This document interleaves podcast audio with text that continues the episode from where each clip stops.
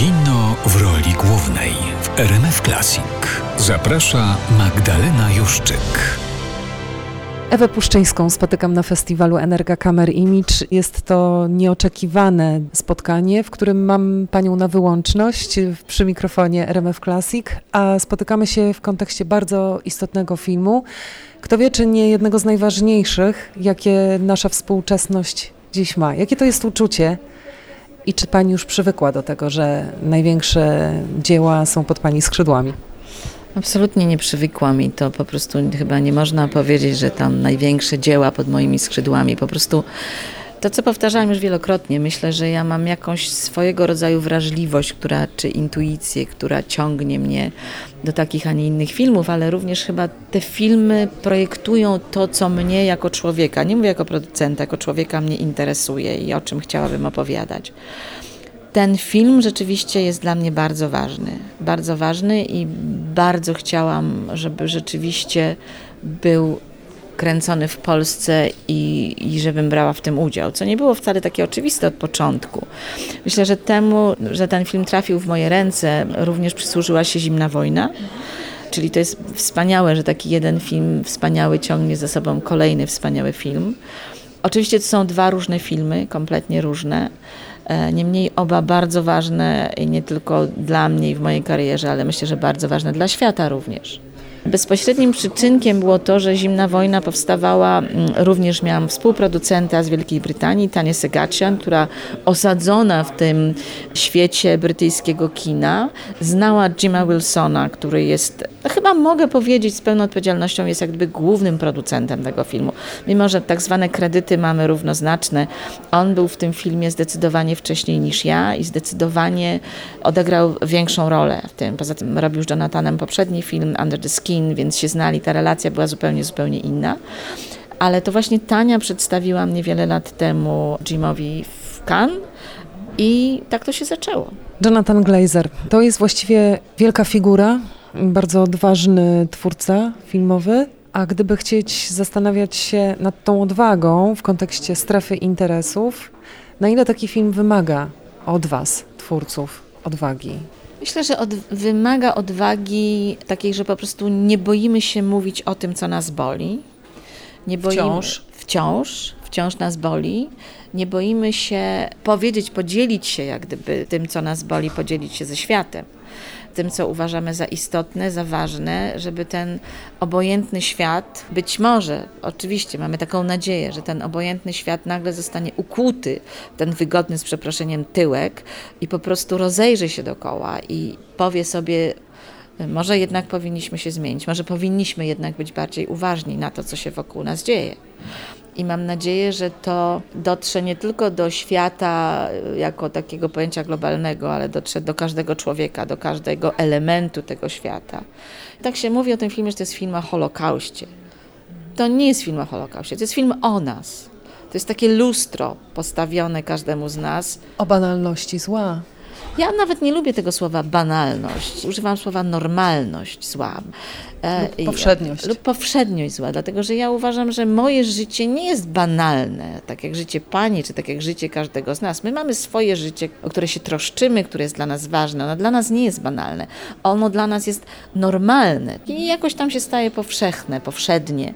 Więc dla mnie to jest film o tym, że tak bardzo łatwo uważamy siebie, że jesteśmy silni, że wiemy, co w życiu chcemy, nad czym nam zależy, i nagle gdzieś tam nieświadomie przekraczamy tą cienką, czerwoną linię, nazwijmy to, i gdzieś tam wychodzi z nas zupełnie coś innego, ale chyba nie mamy świadomości, że wychodzi z nas coś innego. Po prostu tak się stało i to robimy i tacy jesteśmy.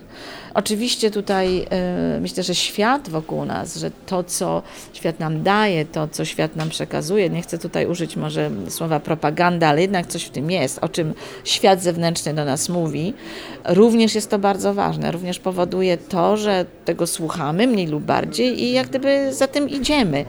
Albo wydaje nam się, że nie idziemy, tylko spełniamy jakiś swój obowiązek, tak jak bohater naszego filmu. Po prostu jest dobrym ojcem, dobrym mężem, pnie się po tej drabinie swojej kariery, jak najlepiej chce wypełniać swoje powierzone mu obowiązki. Wzorowy obywatel. wzorowy obywatel i również jak gdyby wzorowy, wzorowa część tego systemu, do którego się zapisał, nazwijmy to. Więc osiąga prostu, w nim sukcesy osiąga, jako komendant y, tak, obozu. osiąga w nim sukcesy, osiąga najlepiej wykonuje to, co mu powierzono. I tylko przypomnijmy sobie, że najlepiej po prostu zabija ludzi, najlepiej likwiduje niewygodną część społeczeństwa. I to jest przerażające, że tak normalnie, nie mówię banalnie, normalnie się to wszystko dzieje. Jest takim normalnym człowiekiem. To życie rodzinne, które jest rejestrowane kamerą Łukasza Żala, jest chyba najbliższe tej normalności zła, które wkrada się jak myszy do worka z pszenicą i tak sobie to zło funkcjonuje w waszym filmie gdzieś na marginesie kadru. Te rzeczy najstraszniejsze, które do nas w warstwie odprysku rozmów docierają, kiedy w dialogu pojawiają się detale zdradzające, co się dzieje poza kadrem. I to jest właśnie raport z tego najpotworniejszego zła. Bo w kadrze jest dużo słońca, są piękne kostiumy, porządek w domu, pięknym domu i ogląda się to jak wypreparowany świat, zaprogramowany przez doskonałych ludzi. Pytanie moje o liczenie na to, że widz wychwyci to, co jest z tego trzeciego planu. Czy liczyliście od początku na, na czułość znaczy, znaczy, widza? Oczywiście bardzo chcieliśmy trudno powiedzieć, że liczyliśmy. E, rozmawialiśmy na ten temat i bardzo nie chcieliśmy, żeby to było jakaś gloryfikacja tego zła, tego wspaniałego życia, tak? tego dążenia do troski o rodzinę, dobry dom, budowanie swojej kariery, czyli to, co wielu z nas jak gdyby teraz obchodzi i to, co robimy. Estetyka też. Estetyka, prawda? Nie chcieliśmy gloryfikacji tego zła. Liczyliśmy na to oczywiście, że to gdzieś dotknie i ten widz z tej trzeciej warstwy to coś wychwyci i zrozumie. Pojawiały się nawet, nawet, takie głosy od niektórych ludzi, którzy oglądali film, że powinna się pojawić taki napis, że to wtedy i wtedy się działo i że to wtedy i wtedy właśnie w Auschwitz zginęło tyle milionów ludzi, ale nam nie chodziło o fakty i o liczby. Nam chodziło o to, żeby właśnie ten widz, ten współczesny widz, się zastanowił i żeby to wychwycił, tak? żeby te techniczne szczegóły, jak działa na przykład krematorium, prawda? to jest przerażające. Ja powiem Pani, że to dla mnie, oczywiście ja, ja mm, bardzo dużo wiedziałam o Holokauście, ja mm, się tym interesuję, ja wiem, ja znam fakty i liczby i tak dalej, i tak dalej, ale myślę, że dopiero przy pracy przy tym filmie, przy developmencie uświadomiłam sobie, jaka to była korporacyjna machina to nie był jeden, jeden obóz Auschwitz, to nie było Dachau tylko, prawda? To był cały system, cały system obozów. A nie wystarczyło wcześniej pani zobaczyć tych y, klatek z butami w mm, miejscu nie, tych zbrodni? Nie, dlatego że to jest jak gdyby już wynik działalności tej korporacji. To jest wynik, natomiast jak działała korporacja? Bez Excela jeszcze bez wtedy. Bez Excela jeszcze wtedy, ale doskonale i sprawnie. Uświadomiłam to sobie, kiedy pojechaliśmy do Oranienburga Brandenburga, tam gdzie jakby siedziba tej korporacji się mieściła.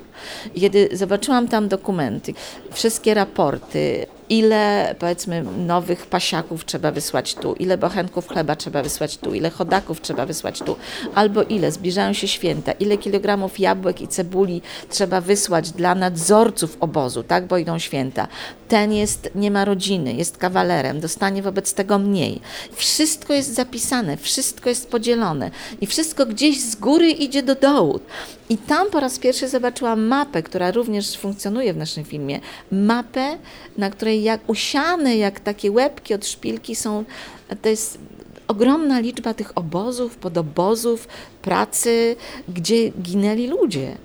I to wtedy jak gdyby mnie zszokowało, chyba tak, nie będę się bała tego słowa, ale zszokowała mnie świadomość. Uświadomiłam sobie to, że to było tak. Ja mam w rodzinie również ofiary Holokaustu, które zginęły nie w Auschwitz, ale w Stutthofie, jednym z pierwszych obozów. Dlatego ten temat był zawsze dla mnie bliski, ale nie miałam tej świadomości korporacyjnej działalności. To było dla mnie przerażające. No przecież co, korporacyjna działalność teraz też się przekłada na współczesny świat. A wiemy, że te korporacje, odkrywamy to coraz częściej, to nie jest tylko coś, co działa na korzyść ludzkości pojedynczego człowieka, ludzkość może za duże słowo. Albo kapitału albo, pozyskiwanego. albo kapitału pozyskiwanego. To jest coś, co jest również, ma bardzo, bardzo ciemne oblicze. I to było dla mnie, ta świadomość była dla mnie jak gdyby szokująca i przerażająca. Ja o Excelu nie mogłam nie myśleć, patrząc na detale tworzące każdy kadr, od fryzury żony nadzorcy obozu, przez y, kreację wszystkich uczestników danej sceny, urządzenie wnętrz. To wszystko jest jak gdyby takim tu w obrazie głównym, wizualnym krajobrazem, ale zupełnie nieistotnym dla tego, co się dzieje poza kadrem. I to, co się dzieje poza kadrem, my odbieramy głównie w warstwie akustycznej. I to, jak silnie działa dźwięk w Waszym filmie, jest też jakimś rodzajem wyboru drogi do ludzkiej percepcji. Wierzycie nieustająco w to, że to akustyczne oblicze zła wszywa się pod skórę? Chcemy wierzyć. Bardzo chcemy wierzyć. To od początku było takie było założenie, że my nie pokazujemy ofiar. My pokazujemy tylko tych, którzy te ofiary zabijali, którzy wykonywali swoją pracę. Po prostu tych, którzy wykonywali swoją pracę. Natomiast takie Myśląc było, sobie pewnie praca jak praca. Praca mm, jak praca. Praca, która prowadzi do spełnienia marzeń, bo tam jest w pewnym momencie taki dialog, że jak się wojna Na pomoście skończy, małżeństwa. Tak, na pomość. Jak się skończy wojna, to będziemy robić to, co zawsze chcieliśmy robić. Będziemy mieć farmę, będziemy uprawiać ziemię i tak dalej, i tak dalej. Tak? Czyli to była droga do spełnienia marzeń. Natomiast dla nas to było założenie od początku, że my nie pokazujemy pasiaków, my nie pokazujemy ofiar, pokazujemy tylko tych, którzy pozbawili świat iluś milionów istnień. I myślę, że to bardzo działa. Myślę, że to bardzo działa, dlatego że e, filmów, które pokazują ofiary, było bardzo wiele. Oczywiście przy okazji pokazywano morderców, pokazywano oprawców, natomiast to jest, myślę, chyba pierwszy film, który tak wyraźnie pokazuje oprawców, a jednocześnie nie pokazuje ofiar, ale jednocześnie te ofiary są bardzo obecne. Bardzo obecne. I myślę, że to jest niesamowity atut tego filmu również. Gdy się przemarza przez ekran reprezentant tego innego świata, tego świata, który właśnie jest w zagładzie, to jego ta jednostkowa i krótkoterminowa obecność na ekranie jest czymś przeszywającym i nawet sposób y, stawiania kroków y, jest z innej planety. Proszę mi wybaczyć to porównanie, ale myślałam podczas projekcji o synu Szawła, o tym filmie, który jest, mam wrażenie, na antypodach, choć też mamy w percepcji ograniczenie, ale jesteśmy w epicentrum tamtych zdarzeń obozowych, nie widząc wszystkiego w ostrości, i to też ta niepełność obrazu wszywa się pod skórę, a tu ten kontrast doskonałego świata, który obserwujemy i do którego docierają te potworności spoza kadru, jak na przykład dym z krematorium. Na ile wy wszyscy jesteście bardzo zmysłowymi ludźmi, którzy uświadamiają sobie aspekt właśnie taki odczuwania zagłady przez zmysły, Oczywiście, y, ja bym to może nie chcę być jakoś tam obrazoburcza, natomiast mnie, ja nie lubię syna Szawła. Ja bałam się podawać ten tytuł, Nie. ale on się naturalnie mi pojawił Oczywiście, abs- absolutnie, absolutnie tak. I to wielu ludziom. Ja nie lubię dlatego, nie wiem, tak naprawdę nie wiem dlaczego, dla- mm, bo ten film nie wywarł na mnie, on nie wzbudził we mnie żadnych emocji. Ja go oglądałam na zimno, patrząc jak on jest zrobiony, analizując to, jak on jest zrobiony. I kiedy po pierwszej projekcji wyszli ludzie i nie chcieli w ogóle rozmawiać, byli poruszeni i tak dalej, myślę sobie, jestem zimną suką. I poszłam ten film, obejrzałam jeszcze dwa razy, ale za każdym razem miałam to samo. Ten film mnie po prostu nie poruszył. Nie chcę tu mówić, że mnie the zone of interest, czyli strefa interesów poruszyła, bo ona mnie już poruszyła na etapie scenariusza Przedwstępnym. przedwstępnym i ja wiedziałam, że ja po prostu zrobię wszystko, że, żeby ten film zrobić. Ja miałam nawet, nie wiem, może to jest po prostu nieistotne dla naszej rozmowy, ale kiedy moja, mój zespół niewielki bał się tego filmu, powiedział, że to on jest za duży, że sobie nie poradzimy i tak dalej, ja powiedziałam, ja ten film zrobię z wami czy bez was, tylko musicie się zdecydować. Jesteście ze mną czy nie, ja sobie zorganizuję ekipę, ale ja ten film absolutnie muszę zrobić. I czy my jesteśmy sensualni, czy jesteśmy zmysłowi? Ja nie mogę mówić ze swoich kolegów, natomiast myślę, że tak. Myślę, że rezultat tego, co widzimy, świadczy o tym, że mamy absolutną wrażliwość zmysłową, że słyszymy, że widzimy, że również nawet czujemy. I myślę, że, że dzięki temu, że, że jesteśmy tacy tutaj absolutne chwile czoła przed Jonathanem, dlatego że to on jak gdyby od początku do końca wymyślił ten film. Oczywiście wszyscy mu pomagaliśmy i każdy z nas ma w tym swój udział. Jestem bardzo dumna ze swojego udziału. Natomiast to jest jego film od początku do końca. Wywołany też książką. Wywołany książką, ale tak naprawdę z książki zostało niewiele. Z książki został może ten klimat. Tam jest tak naprawdę jedna scena w filmie, nie będę o niej mówić i zdradzać, kiedy można powiedzieć, że ona nawiązuje do, do książki. Natomiast e, myślę, że o tej zmysłowości i o tym wyczuleniu całej ekipy, również Jonathana, również Łukasza, również Chrisa Odiego, który robił scenografię tego filmu, Małgosi Karpiu, która robiła kostiumy do tego filmu, to jest również to, że myśmy w tym filmie odtwarzali każdy detal. To, co widać na ekranie, to nie jest wymyślone to wszystko jest oparte na bardzo konkretnej dokumentacji. Myśmy mieli dostęp do równych archiwów y, w Auschwitz, czyli w muzeum. Bardzo nam pomógł dyrektor i wszyscy pracownicy, wszyscy ludzie zaangażowani bardzo nam pomogli. Dzięki nim dzięki ich otwarciu i zrozumieniu, jaki film robimy, mogliśmy odtworzyć ten świat. Myśmy mieli dostęp do, do zdjęć, które nie są generalnie pokazywane, mieliśmy dostęp do różnych rzeczy i na podstawie tego ten świat mogliśmy odtworzyć. Ten świat jest odtworzony. Zwykle jak się robi historyczne kino, to się patynuje rzeczy, tak, bo one są stare. Nie, nie, nie. U nas te rzeczy miały być nowe, bo one były nowe wtedy, w tym roku, o którym opowiadamy. Więc tak samo kostiumy, ubrania, tak samo wnętrze domu, to wszystko było odtworzone do ostatniej kropki i do ostatniego guzika. Myśmy mieli, szukaliśmy żarówek takich, jakie mogły wtedy być używane w tym roku. Ten film był nakręcony z naturalnym światłem. To jest niesamowita praca wykonana na poziomie właśnie wrażliwości zrozumienia i bycia wrażliwym na ten świat, który musieliśmy odtworzyć do ostatniego guzika. To naprawdę tak było. To naprawdę tak było. A ja postanowiłam wyciągnąć tę zmysłowość, skoro pojawił się tytuł Syn Szawła. To jest we współczesności taka próba przekierowania percepcji widzów na jakiś taki rewir, który pozwoli w nowym świecie, w nowej rzeczywistości, wolnej od y, Auschwitz, Oświęcimia, Majdanku, Treblinki, pojąć, co się tam właściwie stało. I każdy sposób, wydaje mi się, jest y, warty zawalczenia o niego, jeżeli zbliży nas współczesnych do zrozumienia, co się właściwie wykonało. I kiedy stawiacie, wydaje mi się, na ten taki zmysłowy odbiór obrazu, to jest sposób do wkradzenia się w serce lub w umysł widza, i potrząśnięcia nim w inny niż dotychczas sposób. Z synem Szawła też tak było. Inaczej niż do tej pory popatrzmy na temat znany. U Was jest podobnie. Inaczej tak. patrzymy na temat tak. znany i wychodzimy na nowo porażeni.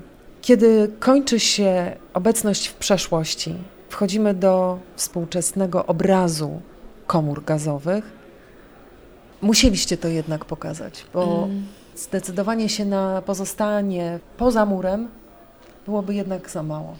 Tak nam się wydawało, znaczy Jonathanowi tak się wydawało od początku też, że, że musimy jak gdyby być obecni tu i teraz. Dla mnie te wszystkie sceny, kiedy panie y, czyszczą, odkurzają, zmywają, ja sobie wyobraziłam to, że to jest jak gdyby obmywanie ciała umarłych że to jest porządkowanie po tych wszystkich, którzy przyjdą, oglądają, słuchają, że potem po tym takim świecie, który jest jednak brudny, ten szacunek dla tych ludzi, którzy tam zginęli. Mm, no dla mnie to było takie obmywanie tego ciała. Były dyskusje, czy to, czy to powinno być w filmie, czy tego nie powinno być. To jest wstrząsające, ale, ale ja zawsze była, optowałam za tym, że to powinno być, bo dlatego, że dla mnie to było też wstrząsające. Ja nie będę tutaj zdradzała szczegółów, bo to jest w połączeniu z inną sceną filmu i myślę, że to jest tym bardziej wstrząsające tak. wtedy w tym połączeniu. Natomiast to jest niesamowite, dlatego że to jest również, y, przypomina o tym, że to się nie skończyło. To się nie skończyło. I tutaj dyrektor Muzeum Auschwitz, Piotr Cywiński, jest takim niesamowitym człowiekiem, który mówi o tym, że tak, Auschwitz, Majdanek, Dachau, Ravensbrück, ale również były inne ludobójstwa na świecie. To się nie skończyło. To, że my mówimy nigdy więcej, mówiliśmy tyle, to nie znaczy, że nam się udało, żeby to było nigdy więcej. To się działo i, i niestety muszę powiedzieć, że się chyba dzieje i nie daj Boże, żeby się działo dalej. Przy okazji z y, Aidy rozmawiałyśmy o Srebrenicy i o tym, że to się cały czas dzieje, więc... Tak, to się cały czas dzieje i tutaj y, myślę, że nie zdradzę jakiejś dużej tajemnicy, że być może powstanie druga część Aidy. Co dalej? I myślę, że tacy twórcy właśnie jak Jonathan, jak Jasmila Zbanicz, jak jeszcze paru innych, bo tutaj można wymieniać, dzięki nim jak gdyby mm, no, zwraca się uwagę świata, zwraca się uwagę świata na to, żeby nie był obojętny, na to, że się dzieje. Oczywiście ja jestem jak stara, tak naiwna, bo mnie się wydaje, że gdybyśmy tak wszyscy ludzie dobrej woli świata razem wzięli się za ręce, że moglibyśmy może trochę coś zmienić. Być może ten film jest taką jedną ręką, za którą chwycimy. Nie wiem, czy mam prawo zwierzać się z takiej refleksji przed panią, bo to w gruncie rzeczy jest rozmowa z panią, ale skoro o tej scenie pielęgnowania pamięci o Holokauście, tym pielęgnowaniu tego, co po tym zostało, ja widzę dwie rzeczy. Z jednej strony jest to korespondencja ze światem tej przeszłości, którą opisywałyśmy przez pryzmat korporacji i Excela, i tej szczegółowości, detaliczności, dbania o każdy szczegół. Teraz pracownicy muzeum w Auschwitz muszą robić to samo. I to jest tak dotkliwe i nie chcąc w tym pozostać, myślę też o tej wielkiej odpowiedzialności pracowników takiego muzeum, którzy wykonując tę straszną robotę, która jest tańcowaniem wokół dowodów najpotworniejszego zła, ocalają pamięć o tym, co się wydarzyło, ze skrupulatnością Excelową muszą to robić, byśmy mieli szansę ocaleć jako, jako ludzie z wyobrażonym gdzieś w głębi dobrem. Absolutnie się z Panią zgadzam, natomiast to właśnie przechowywanie tego dobra w nas, tego światła, którym się powinniśmy dzielić nawzajem ze sobą, które mamy. Ja głęboko wierzę, że, że jeżeli nawet nie każdy w 100%, to zdecydowana większość z nas ma, a może każdy, tylko gdzieś to jest przypruszone jakąś warstwą, jakimś kurzem codzienności i, i różnych innych rzeczy, że gdybyśmy tam po tym kurzu pogrzebali i rozgarnęli, że każdy z nas ma w sobie to światełko, jedni większy, jedni mniejszy i że jeżeli się tym światełkiem zaczniemy dzielić, tą jasnością, to że ten świat może rzeczywiście, rzeczywiście będzie lepszy. Nie wiem. Bardzo światełko urośnie w siłę. A światełko urośnie w siłę, tak. Ostatnie pytanie, które musi paść na festiwalu autorów zdjęć filmowych. Czy można wierzyć w to, że ktokolwiek w tym roku zrobił ważniejsze zdjęcia niż Łukasz Żal? One, abstrahując od przesłania, od treści, od opowieści, którą kamera Łukasza Żala przedstawia, te zdjęcia są naprawdę fenomenalne. Czy nie powinno być tak, że to jest trochę poza konkurencją, to dzieło operatorskie w filmie Strefa Interesów? Oczywiście bardzo bym chciała, żeby to było poza konkurencją, dlatego że film powstawał i to od strony operatorskiej właśnie w bardzo inny, nazwijmy to, sposób. Myśmy pracowali na 10 kamer praktycznie codziennie. Cały zespół, jak gdyby nazwijmy to kamerowy, chyba 20 osób, może więcej. Dodatkowym utrudnieniem było to, że te kamery miały być niewidoczne. Kamery były ukryte, schowane, nie było ludzi za kamerami. Oni byli zawsze gdzieś, jak kręciliśmy wszystkie sekwencje, nazwijmy to w domu Hesa, to oni wszyscy mieli specjalne miejsce w piwnicy, gdzie z dala operowali, ostrzyli, jak również byli asystentami. To wszystko się działo z oddalenia. I sposób jak gdyby kręcenia, myśmy kręcili całymi sekwencjami, graliśmy jak w teatrze. To nie było tak, że szeroko, potem pół zbliżenie, i powiedzmy jakoś makro ujęcie. Nie. Myśmy grali całymi sekwencjami i dzięki temu, myślę, powstawała ta prawda, nie chcę powiedzieć naturalność, ale ta prawda o ludziach, bo ludzie się po prostu zachowywali tak, jakby się zachowywali. Myśmy wchodzili do domu Hesa, myśmy wchodzili w to, co się tam dzieje. Można było, coś się działo w jednym pokoju, ale słyszeliśmy i widzieliśmy kątem oka, co się dzieje w drugim, czyli tak jak w prawdziwym życiu. I myślę, że, że właśnie to, to jest taki ogromny atut tego filmu i ta jego wyjątkowość, wyjątkowość powstawania również od strony operatorskiej. Jeżeli powiemy, że zdjęcia były kręcone wszystkie w naturalnym świetle, bardzo niewiele było, czyli jeżeli nawet było światło doświecane, to to były te, to światło, nazwijmy to ambientowe, które było w scenie. Paliła się żarówka, czy paliły się żarówki. Bardzo niewiele było tak zwanego doświetlania. Cała geografia domu i to, co się działo gdzie w poszczególnych pokojach, była również uzależniona od tego, jak padało słońce, jak padało światło. Więc myślę, że to absolutnie pod tym względem jest wyjątkowe i absolutnie pod tym względem jest poza konkursem.